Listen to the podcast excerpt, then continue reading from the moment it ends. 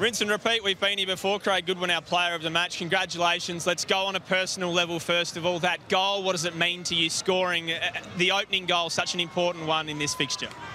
Yeah, obviously, um, we spoke last week um, about having a fast start, and we made it a little bit hard for ourselves against Western United. So, you know, against a team that likes to sit back and hit you on the counter, it was really important to get that first goal.